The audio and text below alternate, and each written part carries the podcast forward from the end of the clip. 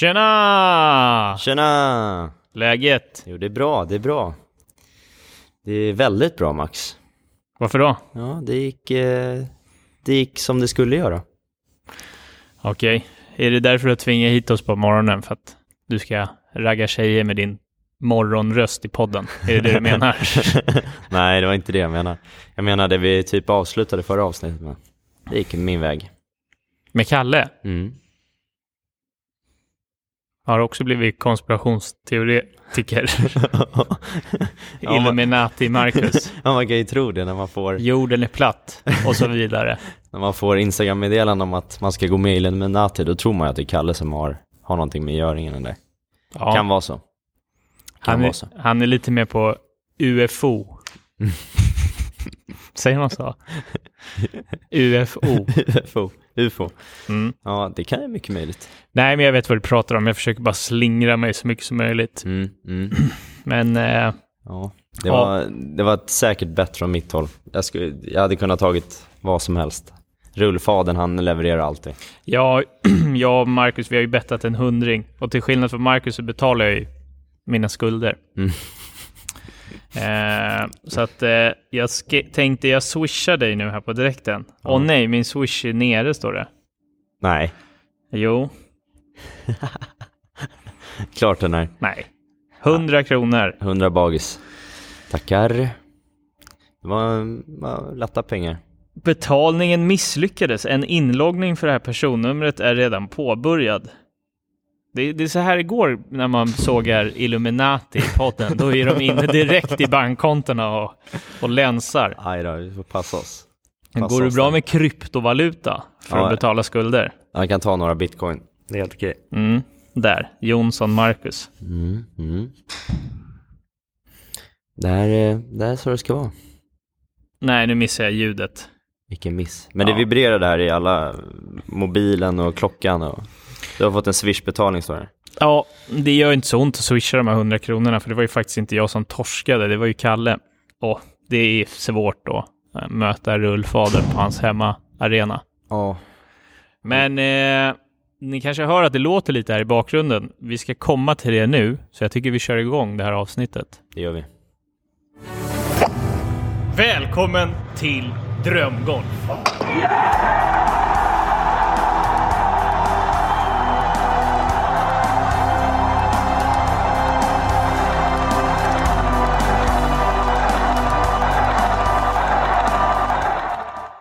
Välkommen till avsnitt 51 av Drömgolf.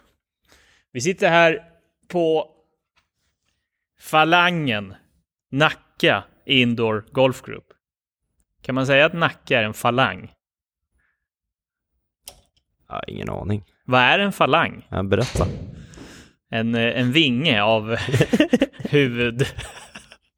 Det här är väl, här är väl the place to be. Om jag hade öppnat MJ Golf Academy, Mm. alltså dotterbolaget, Mm.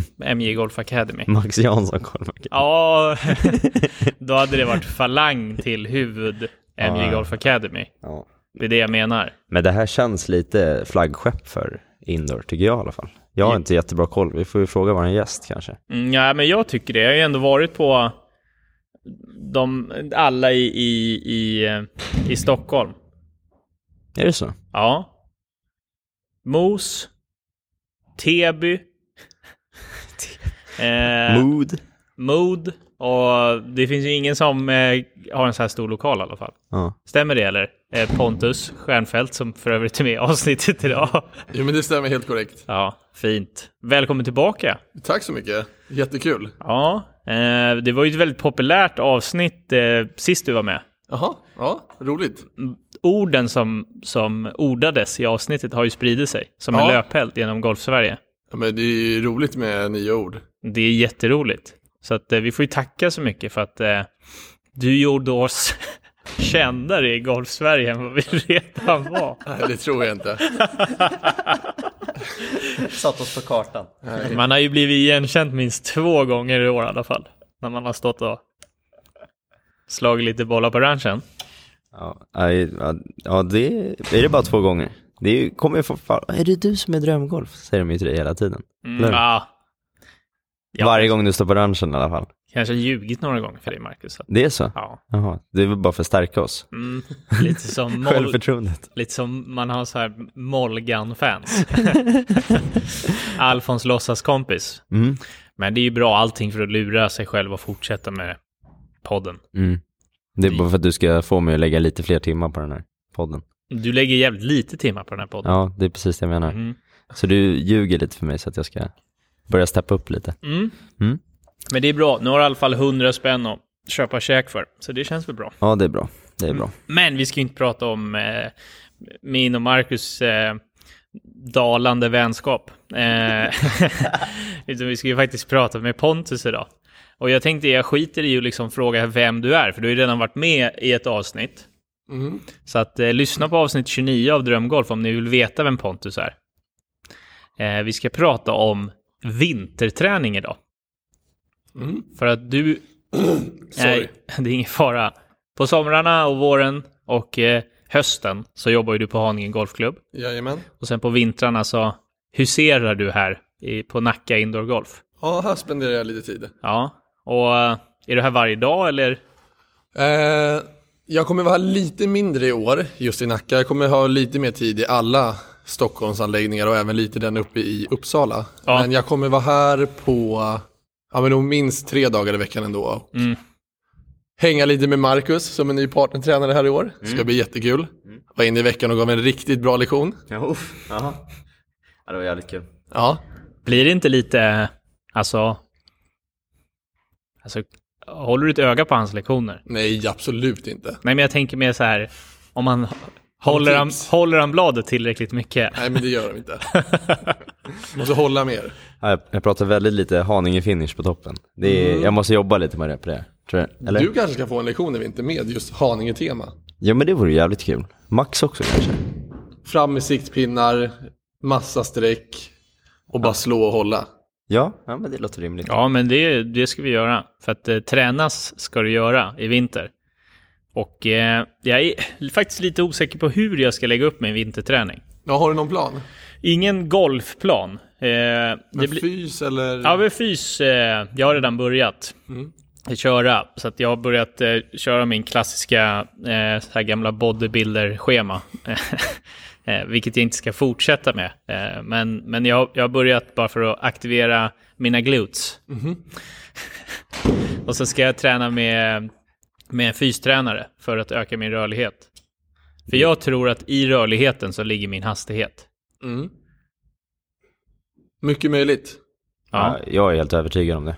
det är, vi har ju försökt att få det att rotera och så vidare. Eh, i, Hopplöst, I två års tid. Ja, det, men det går inte. För att det blir mycket glida för att han är så stel i höftpartiet och uppåt. Framförallt axelpartiet, så det blir liksom stopp. Men eh, där finns det utvecklingspotential, så jag tror att det kommer bli jävligt bra på det sättet. Mm.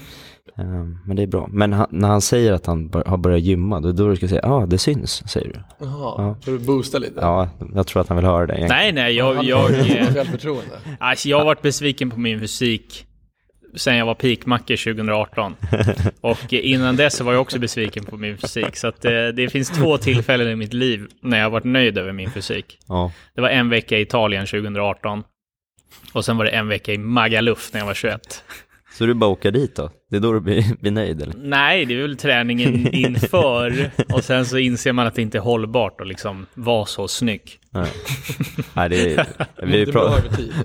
vi har ju pratat i podden när, när vi har stått i spegeln innan och i, i studion och nej, det är, du var inte riktigt nöjd där. Men nu, nu är du på god väg tillbaka. Mm, men också när jag börjar med den här bodybuilder-träningen och kör sådana här lateral races. Mm. Nu visar jag för grabbarna här hur man gör. Vet ni vad det är för övning?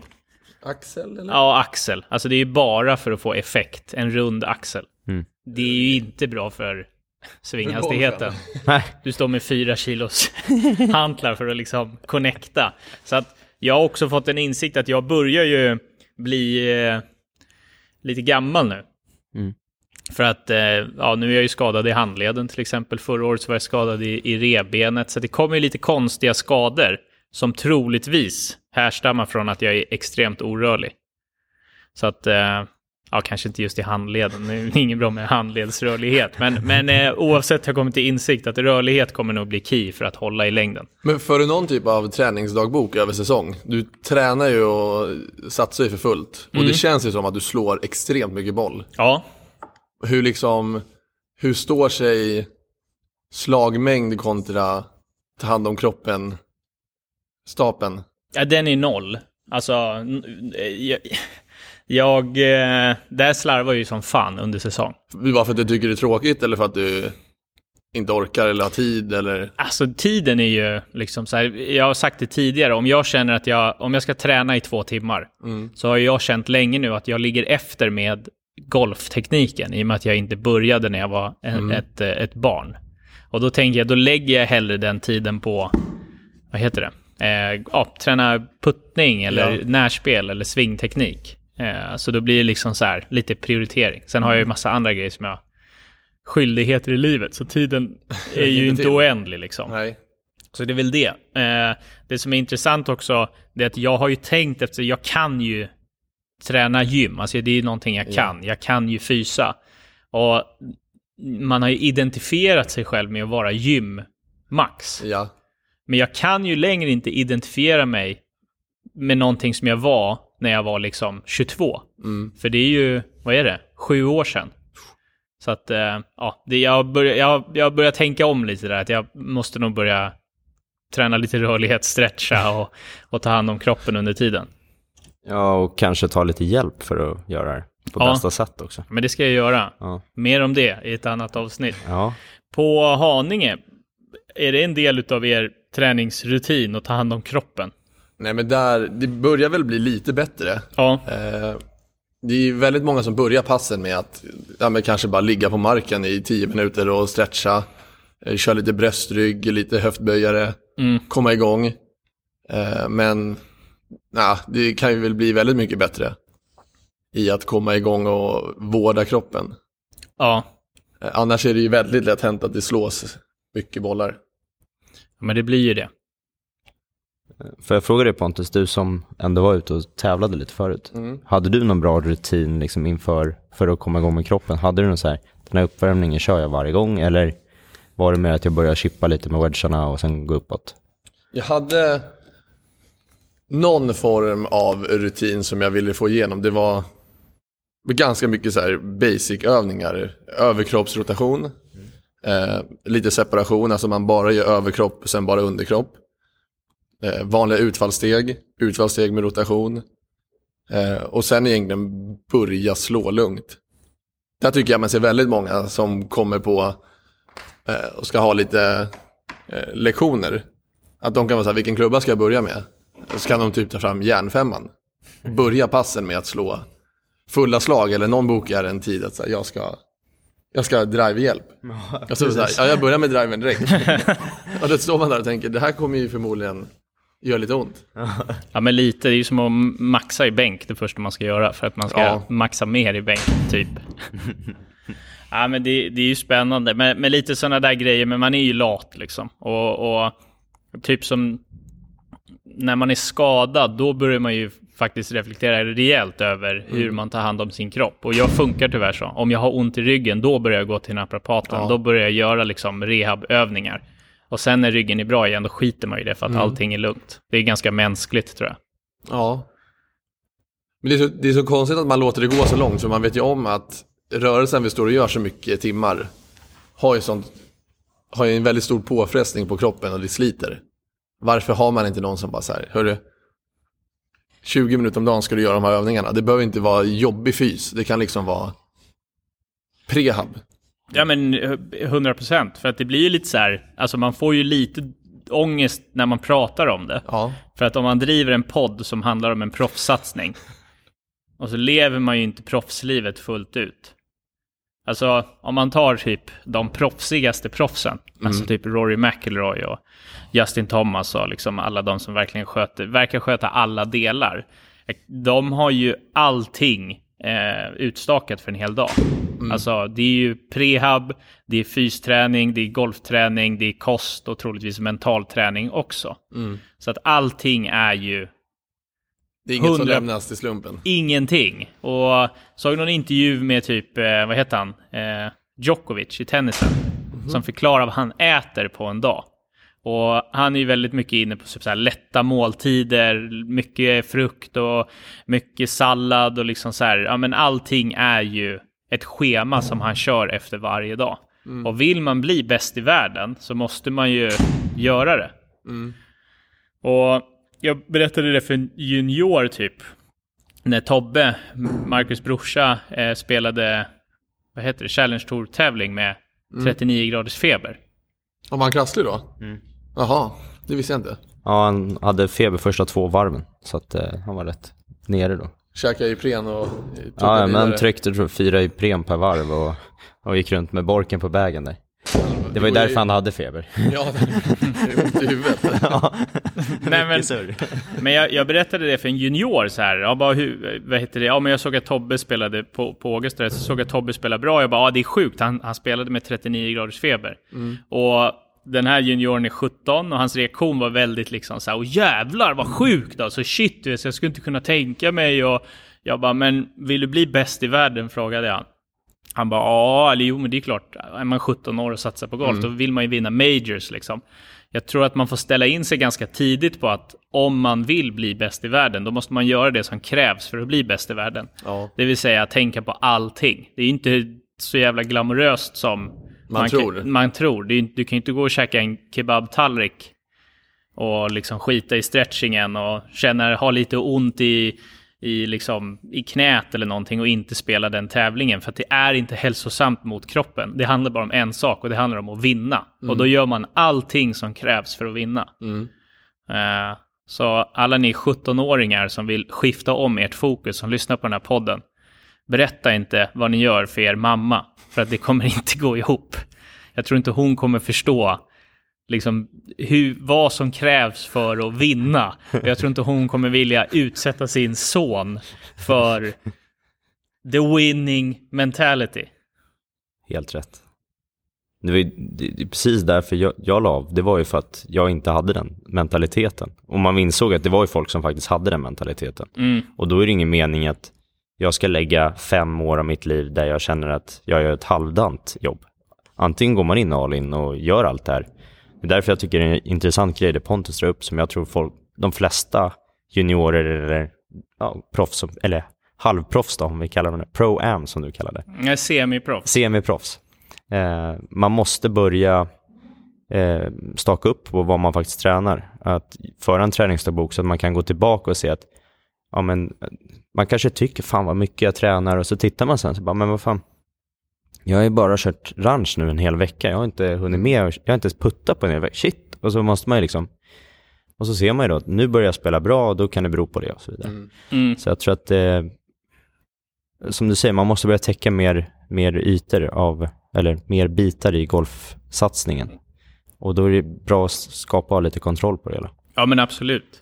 Men eh, tillbaks till träningsdagbok. Hur föreslår du att man ska föra en träningsdagbok? Ska man gå via SVGT eller? Ja. Det, det är den bästa.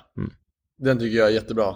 Och man kan ju självklart eh, vrida upp det hur mycket man vill genom att göra egna Excel-blad om man vill tracka fler parametrar. Men den avancerade träningsdagboken och de eh, eh, rondstatsen man kan göra ur SVGT är ju extremt värdefulla så här på slutet på säsongen när man träffar spelarna igen. Att så här, okej, ja, men hur har din säsong varit nu?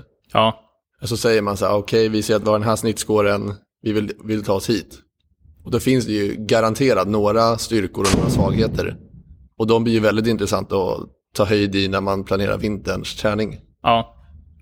Nej, men det, det jag gjorde, jag, jag har registrerat varenda tävlingsvarv på SVGT. Eh, för att jag tänkte att vi pratar ju mycket om att jag och många blir en helt annan spelare på tävling kontra sällskapsvarv.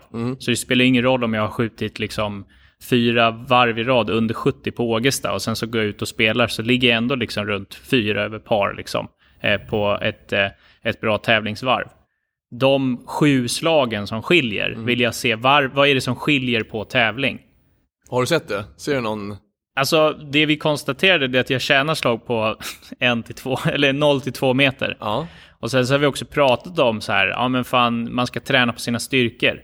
Och jag kan ju inte stå och bara träna två meters puttar. Det Nej. blir det blir jättekonstigt. Ja. Men jag tappar lite på allt. Så jag tappar lite från 10, jag tappar lite från, vad är det, 200 till, nej 120 till 200. Ja, och, alltså jag tappar lite på allting liksom. Eh, och den, den tydligaste när man faktiskt spelar bra 10 till green, det är att jag inte sätter tillräckligt med puttar från 2 till 5 meter eller 5 till 7 meter eller vad det är. Eh, så att puttning, alltså att hänga mer utav de puttarna. Eh, är, är det, om du upplever, om du jämför då med när du spelar på Augusta till exempel, sätter du fler puttar då? Är det det som är skillnaden? Eller är du bättre från 10 eller liksom?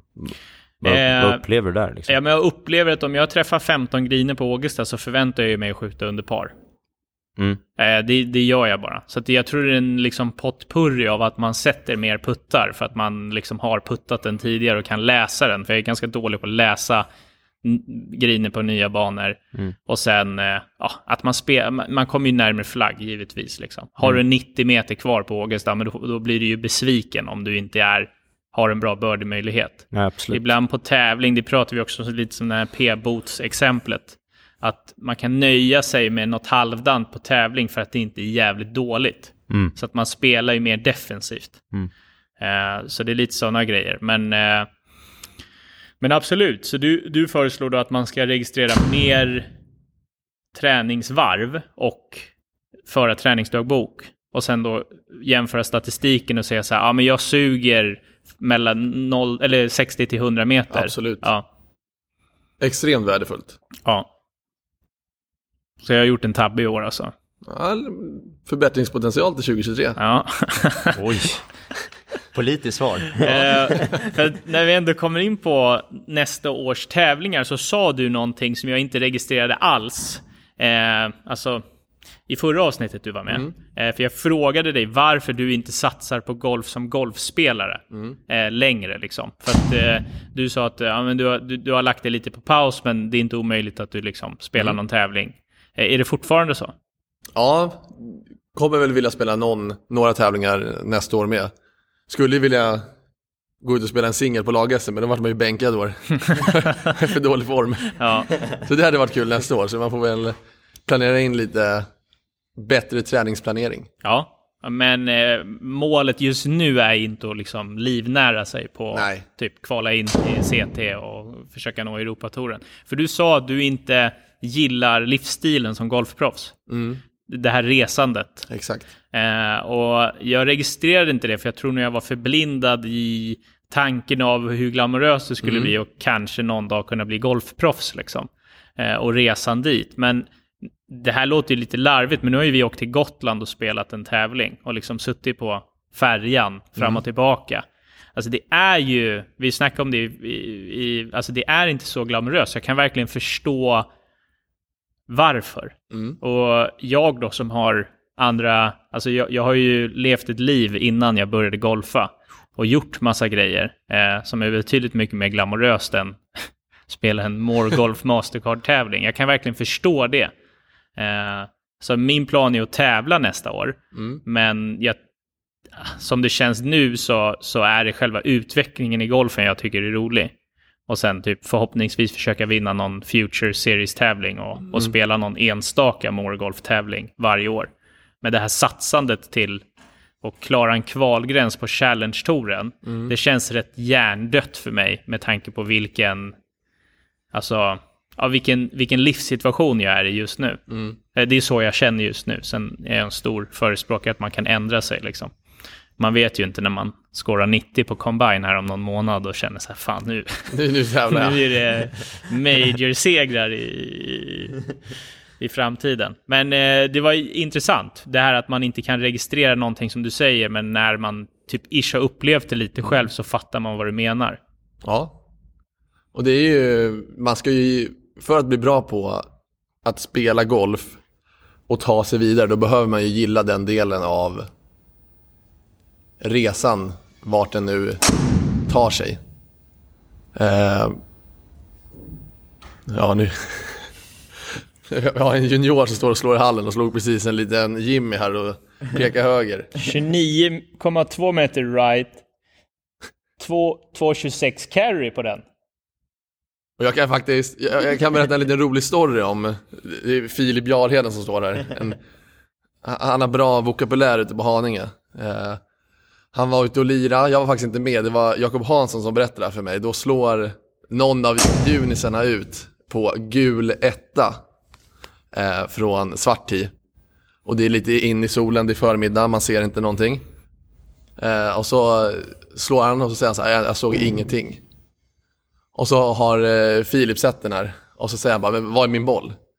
Då, då svarar Filip att, du, den där är så mycket vänster så att Nooshi står och kräks upp i skogen. Nooshi, ni, du kom rätt snabbt på Dushi också. Dushi ja. Ja, vad är en Dushi?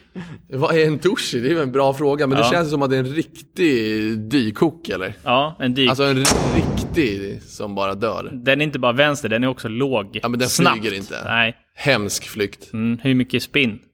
Uff. Ja, det är ju under ett och ett halvt. Ja. Med driven, det bara det dyker. Eh, för det blir ju lite så här, vi är ju som golfare i Sverige, det blir ju lite tid för reflektion här Mm. på hösten. Som du säger, du eh, spelare, du går igenom deras statistik. Mm. Man börjar planera för vinterträningen för att egentligen göra nästa år bättre. Mm. Eh, och sen kan man ju också reflektera över lite ord som Ja, har ordats. Du vet som man gör på nyhetskrönikan, att man Ja. går igenom, jag tror Svenska Akademi, vad de lägger till i Svenska Akademin. är Nooshi med där tror du? Ah, Jag har ju lagt till i- du är ju en del. Du, Ja. du, är ju, du är ju personen som ska göra Svenska Akademin. Eh, Lite mer golfinspirerad. nej, egentligen göra den het igen, för de var ju blåsväder där. Eh, kommer du ihåg det? Nej. Det var lite under metoo-härvan. Okej. Mm. Så det är du som ska rädda anseendet. Jag kliver in och får jobb där istället. Jag tror det. Okej. Eh, men har du några nya ord? Dushi är ett. Men jag tror att jag har inte så många nya ord. Nej. Eh, jag tror att många av eh, orden som sägs eh, passar inte så bra i podden. Så det, det finns ju några ord, men eh, då får man väl helt enkelt ta en studiedag ute på Haninge och se hur det är. Ja. Eller hänga lite med Mackan, han har också lite schyssta ord. Jag sitter och ler här nu. Ja, jag, jag har lärt mig de här orden nu också. Det, man, man måste hänga med i snacket. Jaha, och du, det är bara efter några tillfällen här på Nacka Indoor. Ja, ja men det är så. Umgås man med Pontus då får man ju lära sig en känga. Och Borken också för den delen. Borken, han borde ni bara ta in som ett specialavsnitt, nya ord. Ja. Där har du ju en maskin. Han har inga hämningar så han Nej. kan väl dra fram alltihop. Det är bra. Han har inget anseende att skydda. Jo. Nej, vi har ju haft eh, planer på att ha med han. Ja. Men det är ju Marcus som är indirekt i kontakten. Ja, och vi har snackat om det. Vi var, vi var nära en gång men eh, Sen Nej. kom grejer emellan. nej, sen prioriterade vi annat.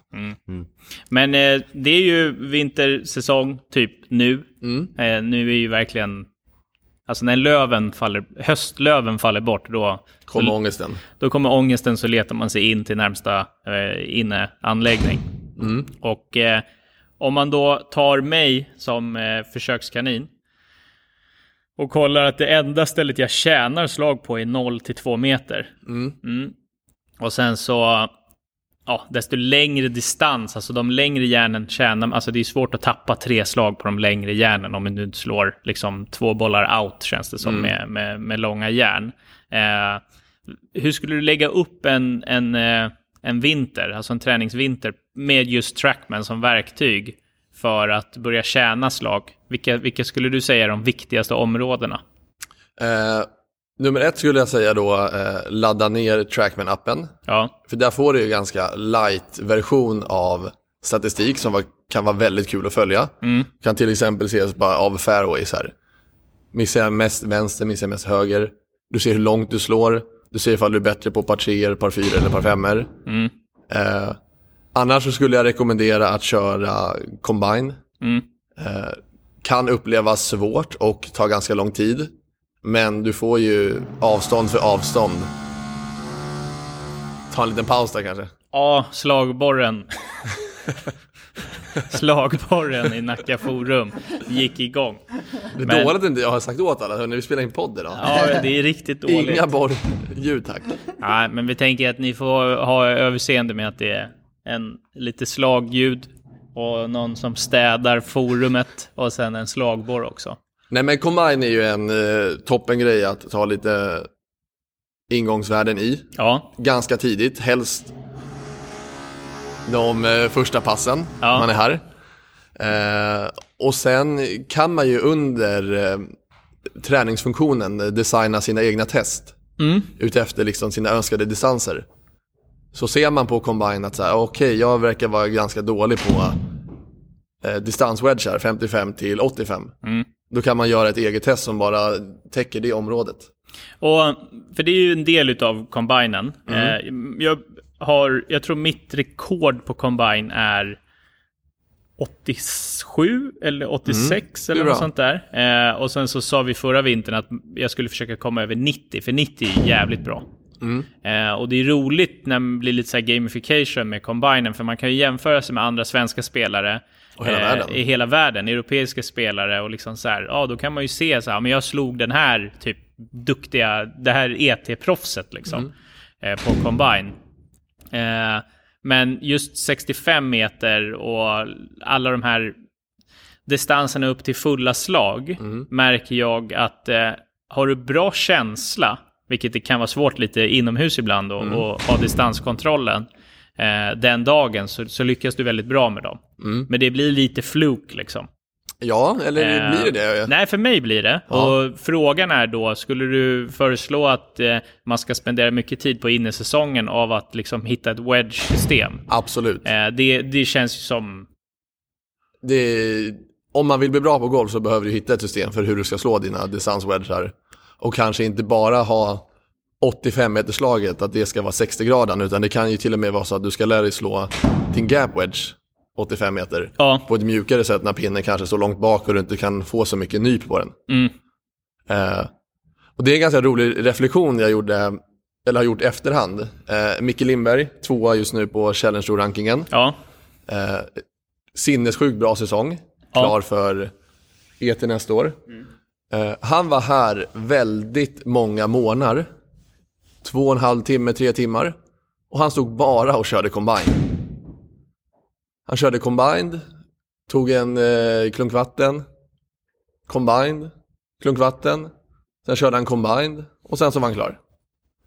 Och det är ganska intressant så här i efterhand att jag säger inte att det var combinen som gjorde att han var en maskin i år och spelade jättebra. Men jag tror att combine-test över tid bygger distanskontroll. Du vet vad du har, liksom. men det, det, det är jag övertygad om också. Ja, absolut. Och sen just, man kan ju faktiskt träna med combine också. Att du kanske inte behöver slå, eh, som du sa, gap wedgen på den, just den distansen. Utan du kan ju leka med att man ska slå olika klubbor. Man ska inte slå den klubban man brukar slå på den här distansen, utan en mer hela tiden och så vidare. För att verkligen utveckla den här touchförmågan som eh, jag skulle säga att de flesta på högre nivå har som är stor skillnad mot de som är lite under. De har ju liksom en känsla av vad de ska göra. Eh, och även om det är något system eller någonting så kan de åtminstone ha känslan på att ja, men nu är en, en gap på 85 meter, inte en 60 på 85 meter. Exakt. Ehm, och det, det hade du faktiskt behövt lite på, på, på, när vi spelade på Morgolf. Du kan ju slå de slagen på... Nu kommer det fram här. Ja, men, ja, men du tar, vi pratar ju mycket om det, wedgarna. Du, inför tävlingen så vill du slå fulla 60 grader och så vidare. Eller 58 eller vad vi kallar det. Som gick 85 meter. Men när du, när du eh, när vi är ute och spelar sällskapsrundor så slår du ofta mycket mjukare slag. Men på tävling så vart det lite, det var skönt att kunna slå lite hårt och då kanske det inte blev så bra hela tiden. Nej, 100 procent. Och jag tappar ju just på... En styrka i spelet generellt blir inte en styrka på tävling. För Nej. man kanske inte är 100 procent liksom... Ja men vinden, eh, alltså det blåste ju enormt mycket. Och då gillar ju jag liksom. Alltså då vill du inte slå en hård lobwedge liksom Nej. in i vinden. Eh, det blir ju sällan bra.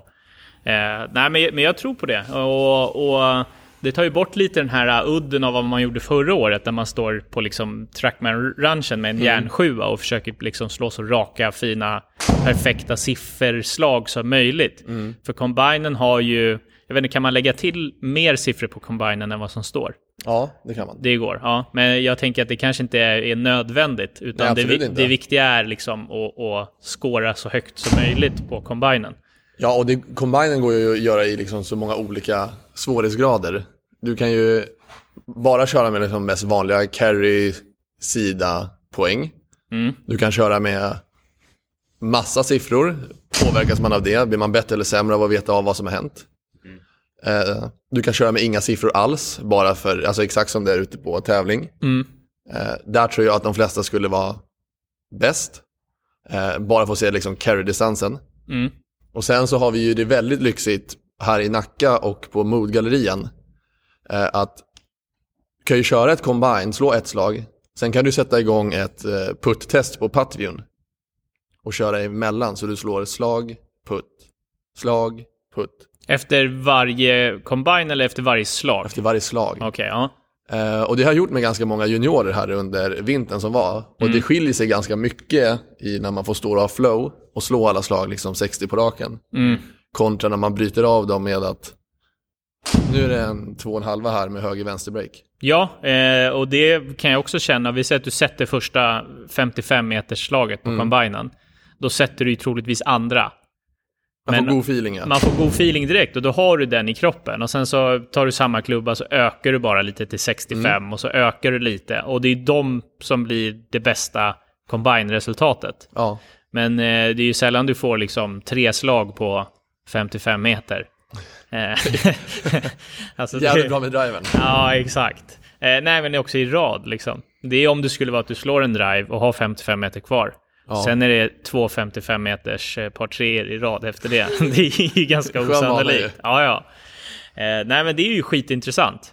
Eh, men det Ska vi finns... sätta något mål för dig då på combine i vinter? Vågar du? Ja, absolut. Vad ska du ha då? 90. Över 90? Ja. Okej. Men eh, sen blir det ju också, jag blev eh, sporrad av, eh, vad heter det? Eh, att köra mer combine och ha det som träning. För att jag har ju blivit farsa, så att jag har ju betydligt mycket mindre tid nu. Så att jag kommer ju behöva liksom typ, ja men om jag har en timme att träna, men det är ju typ två combines. Squeeza Eh, ut så mycket möjligt av den. Exakt, så att jag inte liksom så här, ja, står och, och eh, tränar hjärndött, för jag har inte tid med det. Så att jag ska försöka liksom vara väldigt eh, fokuserad när jag väl tränar, för då kan jag få mer ut av den timmen än att bara stå och hänga i tre timmar och försöka skjuta lågt på, vad heter Jättebra. det, Pebble Beach. Det är trevligt. Det är skitkul, det är det, men eh, den här timmen när man är solo, det, det så 90 eh, Något mer? Ska vi ha något... Vad, vad säger coach? Vad ska han ha för swing speed mål? Vad har du i dagsläget? Det är ju lite roligt, för jag tror i dagsläget ligger jag säkert på 110. Är det maxad eller är det en Eh, nej, nej, standard? nej, standard. Ja. Eh, och sen eh, var det en period i somras när jag svingade i snitt typ 115. Eh, Ja. Så det diffade 5 och det var också under de...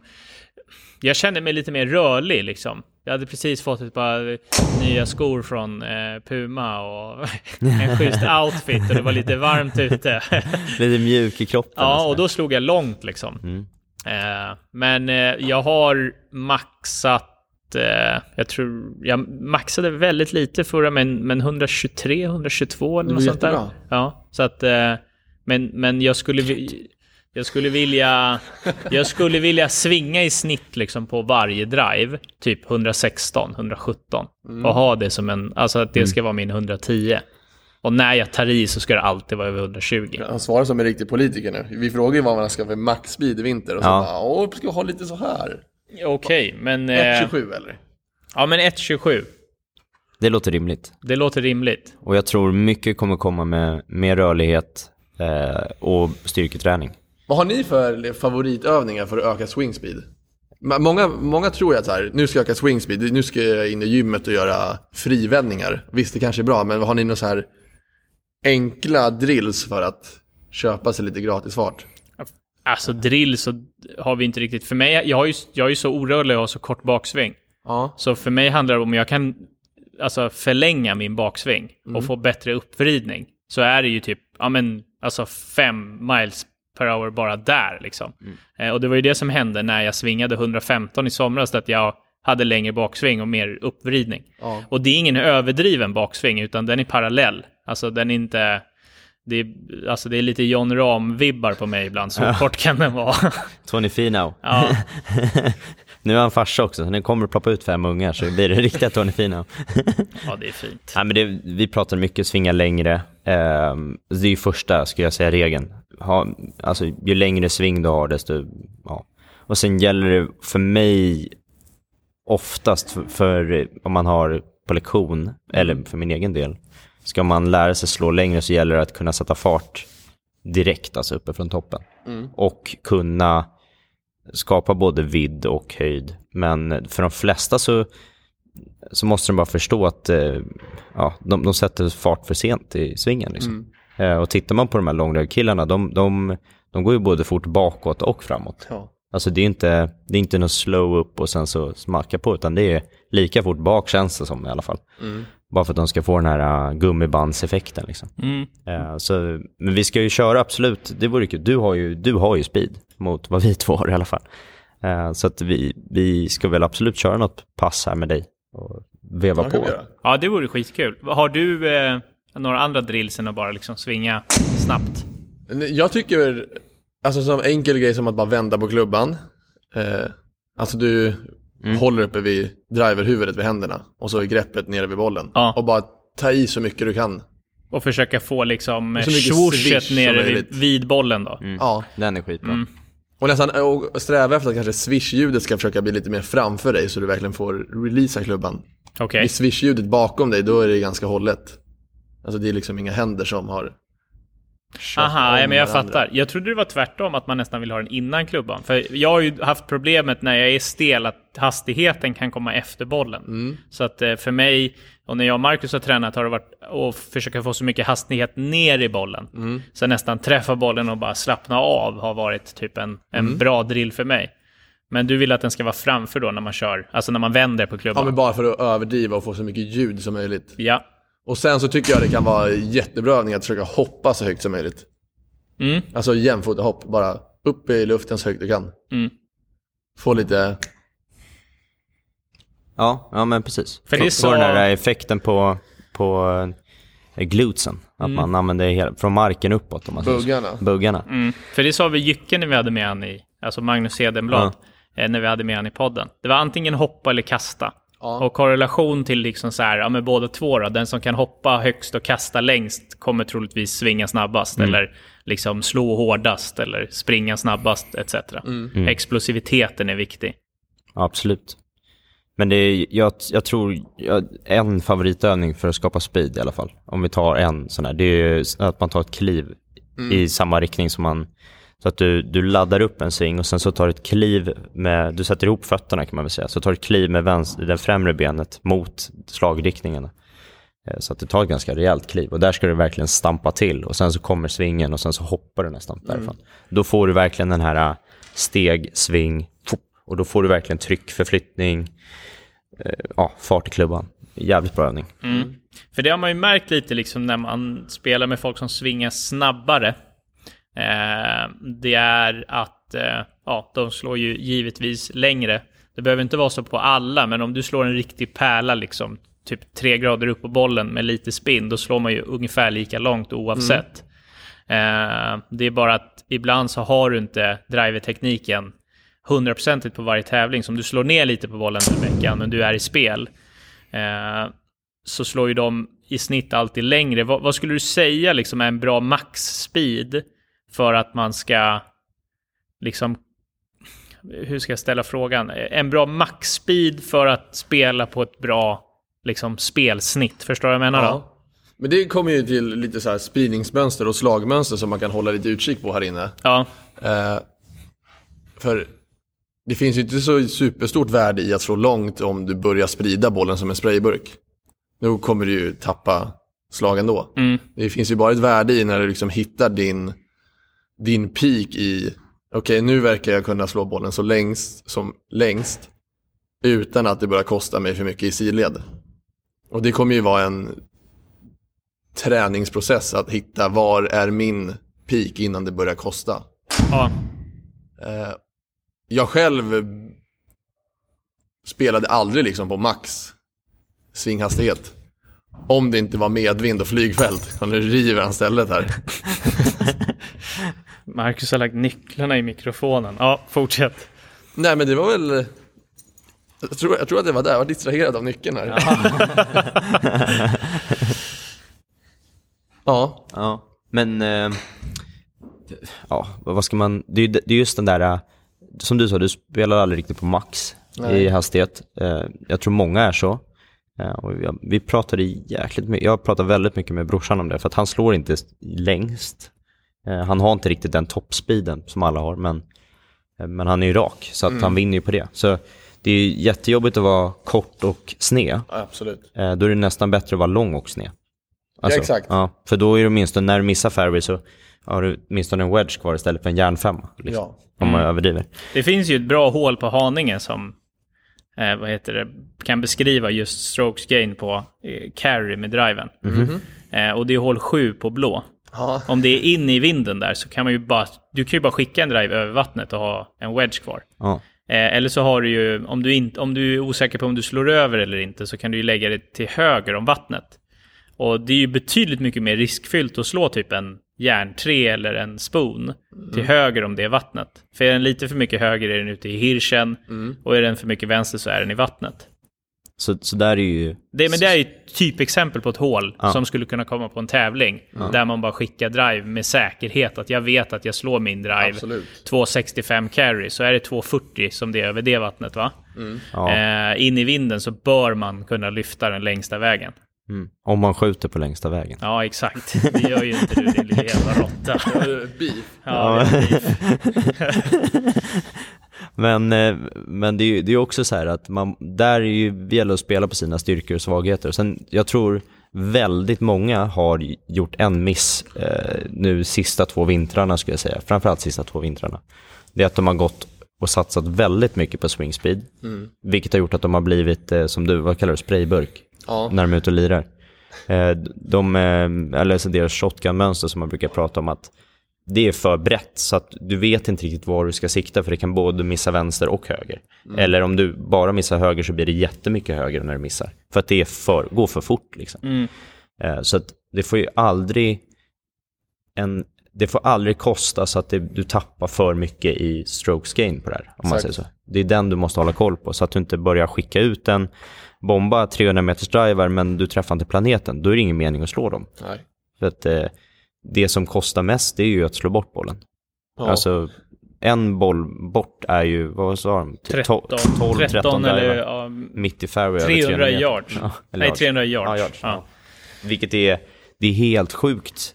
Var det dyrt att missa ja. Ja, vad det är dyrt att missa. Så att, ah, och just, det beror helt på vilka banor du ser. Men om man kommer upp och säger Vincent och Kotte och de här, deras nivåer där uppe. Då är ju ruffarna så pass tuffa så då är det ju jävligt svårt att stå med en järnsjua i ruffen. Det är väl det som är skillnaden då. Men är du på våran hackarnivå liksom, ja då kanske inte speeden är den absolut viktigaste. Nej. Det är viktigare att träffa mer fairways. Ja jag men i tror- alla fall för vi, eller vi, vi spelar ju från, från vit eller Mm. ja, nu på Haninge så finns det ju även svart tee. Mm. Eh, och man vill ju inte skjuta en låg score från typ, ja i synnerhet nu på Haninge när man spelar från gul. Ja. För det känns ju mer likt blå tee. Ja, exakt. Eh, och om man skulle skjuta då typ sju under par säger vi på 18 hål från gul, då, då, då hade man ju fått frågan. Vilken tid spelar du? Vilken tid spelar du ifrån? Eh, och vi har ju intentionen hela tiden att spela liksom längst bak. Ja. Om det kanske inte är på Brohof då, som är över jävla långt liksom. Så då behöver man ju lite längd i grejerna. Och där tycker jag vi ska skicka med till alla som är ute och lirar och vill bli bättre. Mm. Alltså spela längst bak så ofta som möjligt.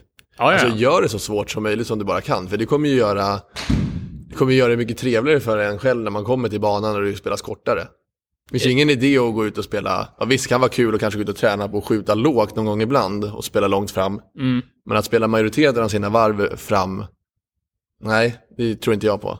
Nej, för att det blir ju, alltså vi säger Haninge är ett bra exempel, för där är det ju stor skillnad på, har varit i alla fall Ja. tidigare på vit och, och, och gul. Spelar du vit hela tiden och sen helt plötsligt spelar du gul, då kan du ju klara dig med en järntrea. Så Absolut. kan du alltid vara bra i spel med en järn- järntrea. Eh, och ha wedge in på rätt många hål liksom. Så att, eh, ja, det är ett jävligt bra tips. Men en fråga då. Jag, jag, jag kommer ju använda Combine. Det känns ganska givet. Jag har använt det tidigare. Men att man tränar mer med Combine istället för att liksom försöka hitta någon siffra på, på ranchen. Och sen så tänker jag att när jag verkligen ska drilla så kommer jag åka till Ågesta och drilla i, vad heter det? Ja, Eh, alltså utan siffror. i slagnätet. Ja, bara, alltså då är det ju inga fullsvingar, utan då är det ju typ så här chip på en fot liksom och ja, komma tillbaka till drillarna. För det känns alltid svårt att göra det. Liksom ta upp en, en simulator på något ställe och bara Ja. stå liksom på ett ben och kolla, ja men den där var 12 meter carry, den där var, alltså det är inte det man kollar efter riktigt, det är mer Ja. en känsla. Så när jag väl tränar trackman så kommer det vara combine och sen så ska jag varva det då med svinghastighet. Mm. Och då kan man ju liksom ja, ta en halvtimme kanske till svinghastighet. Ja, och det räcker med att alltså, sätt ett mål som du vet att du kan genomföra. Ja. För det blir så mycket skönare för hjärnan att känna så att jag har gjort det jag har velat göra idag. Mm. Så kanske ta, alltså börja med, du ska slå 15 drivar allt vad du har varje pass. Det kanske Ja. tar 10 minuter Ja, om man ska ge lite kärlek i det. Mm. För en halvtimme, då kommer du nog behöva med lite gymkläder och alltså, då ja blir det är ju för lökig. sig sant. Ja. ja, med 10 drivar varje pass, det låter ju rimligt. Ja men det är en ganska skön målsättning att ha. Eh, och det gör man ju avslutande, eller Ja. hur? För jag känner att ibland när man har tränat hastighet och sen så ska man typ börja slå järn igen, då är man ju lite, man är lite osynk om man säger så. Eh, så det brukar sällan bli bra tempo i de svingarna. Ja.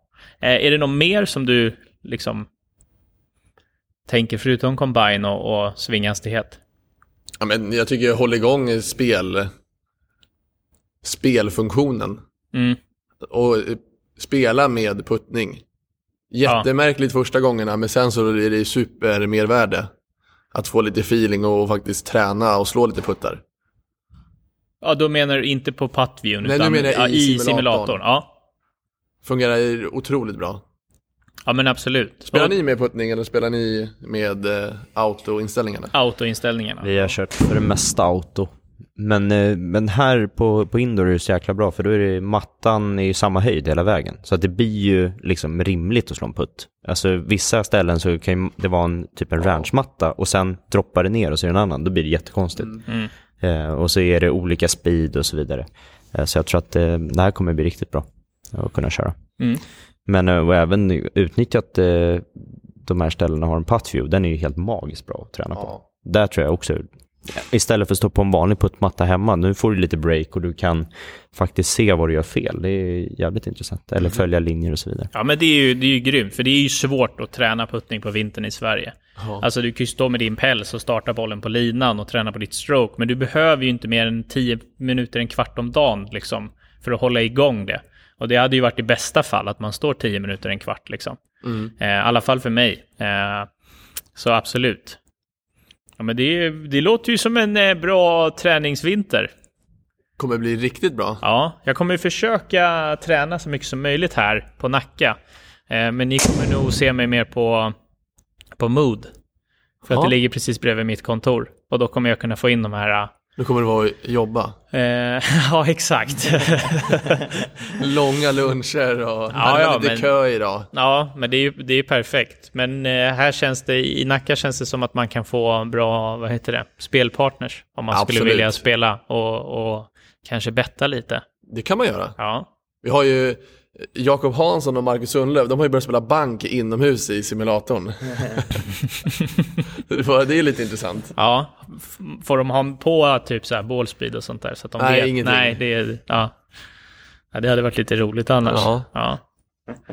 Fint. Eh, och sen nytt, det är väl ingen liksom nya, förra året så kom ju RCT-bollarna från Titleist. Ja, Eh, det, jag har inte sett något nytt. Det känns som att det lever vidare, eller hur? De kommer vara åter här inne Ja. och säljas av Titleist. Jag vet att de har gjort om det, för det var många bollar som sprack liksom mitt i, men det är samma, vad säger man, samma teknik i bollen med den här lilla stålskenan Ja, bakom. Ja, och sen vet jag att de har släppt, alltså i början var det väl bara Prov 1 och Prov 1X va? Ja, Nu finns det AVX och Jaha, Left- i RCT? Ja, jag tror det. Och Ja. Le- Left Dash finns också.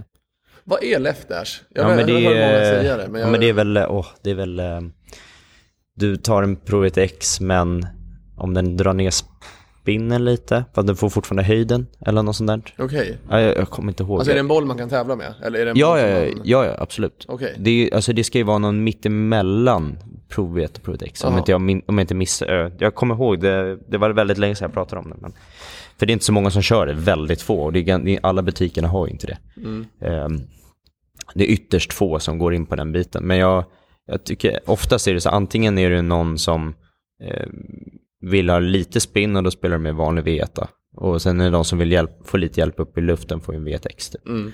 Och sen har ju alla olika märken samma, samma historia. Men just inomhus med Trackman så tycker jag att alla bör stå med en RCT-boll. För att det ska bli så Absolut. bra som möjligt. Eh, för att eh, testa gärna och byt lite bollar kommer ni se att det blir jäkla skillnad när man slår slagen. Och eh, värdena. Eh, så att, ja. Om man ska, om man ska liksom vara seriös med sin golf, köp en, ett 12-pack. Och sen köper du till sen när du har slitit ut dem. Har du slitit ut två 12-pack eller två dussin på säsong, då har du gjort det rätt bra. Ja, då har du slagit några kulor. Ja, så det är bra. Ja, men Det är mål. några balls, som man säger va? Men eh, en fråga då, du har, är det här ditt första fulla eller andra full- fulla år som, som golftränare? Jag skulle nog säga att det här är mitt eh, första fulla där jag också får vara med och förstå lite mer vad det innebär. Ja. Alltså jobba lite mer med ute på klubb och...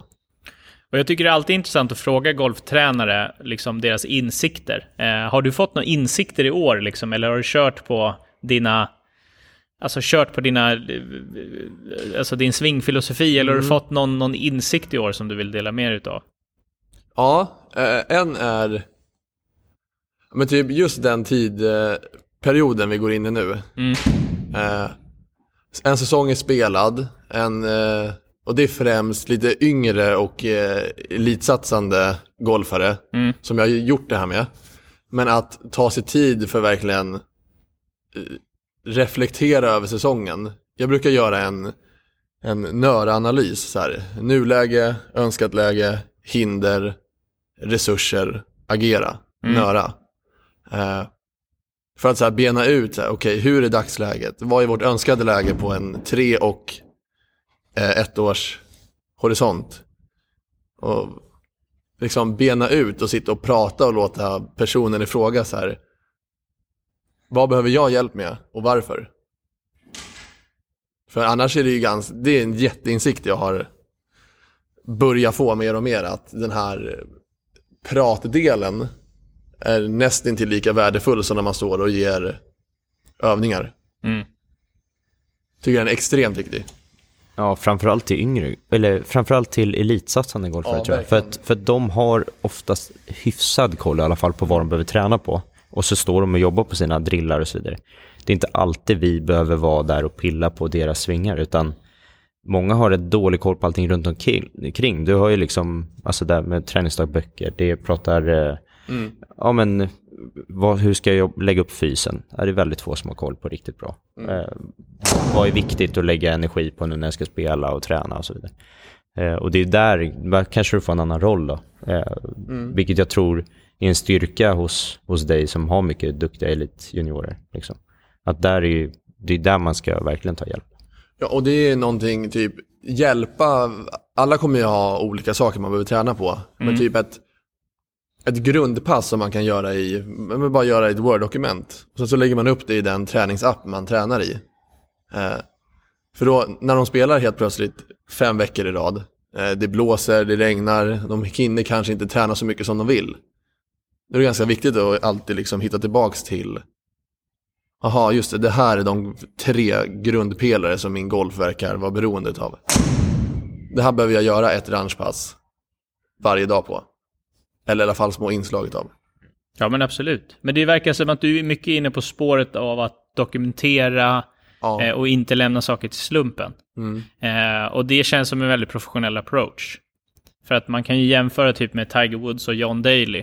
Mm. Man kan inte förvänta sig Tiger Woods resultat, eller John Daly resultat för den delen heller.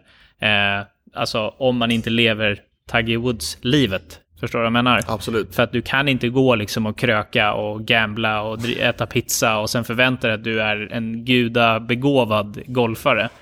Så att eh, då kan man inte lämna någonting till slumpen. Det finns en eh, gammal bodybuilder som heter Dorian Yates. Vet ni vem det är? Jag känner faktiskt igen namnet. Mm, men han var... Ross. Ja, han var en riktig rose. Eh, på 90-talet så vann han, eh, ja, jag vet inte, men flera Mr Olympia i rad då, så att han var ju bästa eh, liksom bodybuildern i världen. Och eh, jag har lyssnat på lite poddar med han, vilket är intressant, men han har skrivit ner varenda träningspass. Mm. Alltså, jag vet inte om han gör det fortfarande. Men sen han började liksom träna och satsa så skrev han ner i en träningsdagbok. Så att han har liksom hur många träningsdagböcker som helst där han skriver ner exakt vad han gör, eh, hur han tränar, vilka vikter eh, och ja, men varenda liksom. Ja, men det, det ligger någonting i att sätta ord på det man vill göra.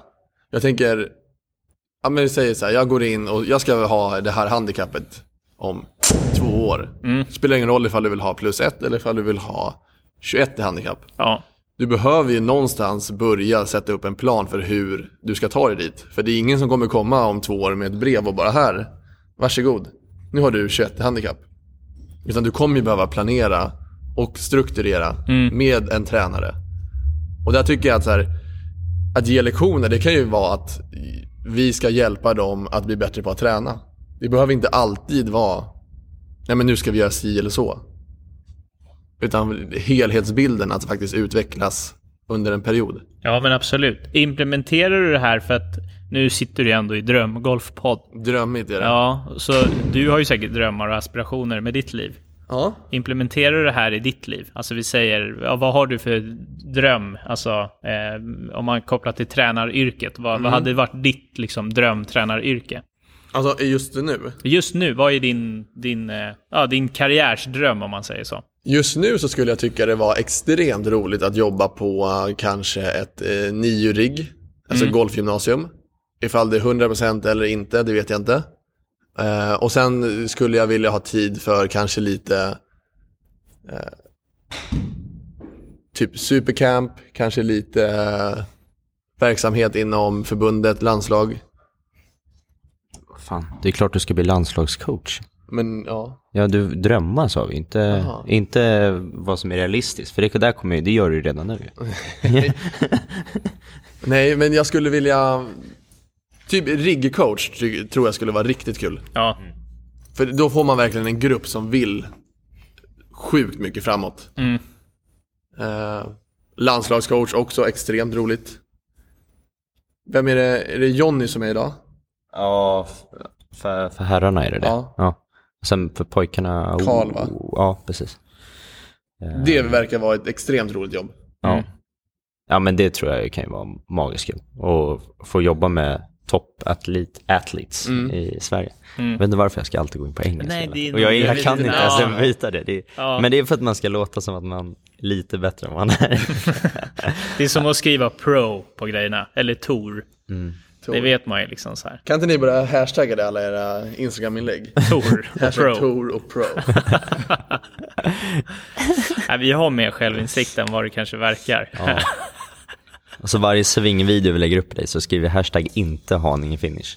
Mm, jag vet inte. Kollar Jo. man på Haninges resultat kontra liksom Ågestas resultat och spelarna Haninge har Ja, i, i år. producerat eh, genom åren så kanske ligger någonting i Haninge-finishen. Ja, jag vet inte. Vi misslyckades ju med vår eh, eventuella serie där vi skulle betta lite klubb mot klubb i år. Ja, det Men jag gjorde tycker vi. vi i alla fall kan sträcka oss i nästa år att vi ska spela 9 eller 18 hål ute på Haninge när röd också är klar. Ja, absolut. Det kan Eh, vi ju faktiskt offra oss och göra för det kommer vara fint. Det kan vi göra. Vi fick en fråga i veckan på liksom hur det går med vår YouTube-kanal. Ja. Eh, och vi underskattade lite tiden YouTube tar. Eh, och det blir liksom så här... Ja, det blir en extra grej som man ska lägga Mm. otroligt många timmar på. Så YouTuben, den är inte död, men den är vilande. Ja, Eh, men det kanske blir en niohåls, eh, men absolut. niohålsmatch i alla fall. Sen om den filmas eller ej, Kanske poddas i Lilla Kök och Bar efter. det kan det bli. Kanske vi kör något bett att varje gång Marcus gör dubbelbogey då måste du ta en shot. Jag vet inte fan alltså. Kan det bli en bra podd? Det kan det bli. Det blir liksom... Han var nervös, han vet om att du gör många dubblar. nej, nej, nej. Fan, Nej, jag ju tänker mer-. Alltså. Tänker mer på, på Ubern från eh, Dalarö till, till, till in till Stockholm är ju en 3000 spänn. Ja. Nej, så Nej, jag inte. driver bara. Nej, men det låter skitbra. Men Vi, lira, det ska vi göra. ja, men det ska vi absolut göra. Och vi har ju snackat om Haninge. Vi spelat gul slinga, jag och Marcus båda två. Den är ju, den är ju riktigt fräsch, Mm. som Fräsch. man hade sagt. Jävligt fräsch. Ja. Riktigt fräsch. ja, men fint då. Ja. Eh, och eh, hur kommer man i kontakt med dig, Pontus? Eh, man gör det på min eh, Instagram, Pontus Janfeldt. Eh, eller på min Facebook-sida, Pontus Stjernfeldt Golf. Mm. Grymt. Och vi länkar den i, i beskrivningen också. Fan, nu låter det som en riktig poddare. Det lägger vi i poddbeskrivningen och... Det är bra. Ja, men vi tänker ju liksom... Pontus är ju avlönad här för att vara Ja, med. ja, det är Han vill sant. ju ha likes och klicks och views. Ja, det ska han få. Ja, Och sen kan du framförallt träffa både mig och dig här i Nacka. Ja, Indoor. Som, eh, och Max också för övrigt, om ni vill se en trött sving. Liksom. Farsasvingen. men det borde vi ha någon, vi borde ha någon eh, söndag framöver, eller någon dag där du känner att men nu kommer jag vara tränad, kan man kanske få komma och utmana dig typ. Bullseye. ja, och, Spöar man dig där och kanske man får ett, eh, ja men en liten present. ja, det blir skitbra. Då får du se till att få ordning på din distanswedge, för annars blir det dyrt. Jag, jag, jag, jag är bättre eh, inomhus än vad jag är utomhus. Ja. Så att... Eh, Vad har du inomhushandikapp? Har du koll på det? Eh, vi har, eftersom jag har tränat tidigare på ett ställe där man inte loggar in med, Aha. så att, för det, det störde i systemet. Okej. Eh, så att jag har, jag vet inte vad jag har, men det är ju, man är ju scratch i alla fall. Ja, men du har ju typ plus fyra eller något tror jag. alltså det är ju, det är ju inte, alltså man skjuter ju oftast under par Ja. eh, på rätt svåra banor, gör man ju till slut liksom. Eh, sen är det lite så här, jag har ju inte kört med puttning heller. Så att, eh, ja, nej men vi får se vad det blir. Vi återkommer med mitt eh, eh, Trackman handikapp. Jag är ju skadad tyvärr nu i handleden. Jag skad... du, du spelar inget alls just nu? nu Just nu, liksom- men jag har varit skadad i en vecka. Jag slog... Oh, det här är också en grej som jag har gjort som jag har sagt att jag inte ska göra. Eftersom efter Gumbalden när jag tävlade så rörde jag inte klubborna på typ 10 dagar. Och sen åkte jag och slog 200 bollar utomhus på Ågesta. Och dagen efter så kan jag inte röra min hand. Så att eh, vila inte och sen gå 100% eh, det första du gör i allting. Det gäller även golf. Så att eh, nu ska jag bara eh, fixa min handled, sen så, sen så är det Sen vankas det. vinterträning. Ja, fys, vinterträning och en och annan podcast om swing direction. Trevligt. Ja, men eh, vi hörs nästa Tack för att jag fick vecka. vara med. Tack för att du ville vara med. vi hörs nästa vecka igen. Tja då!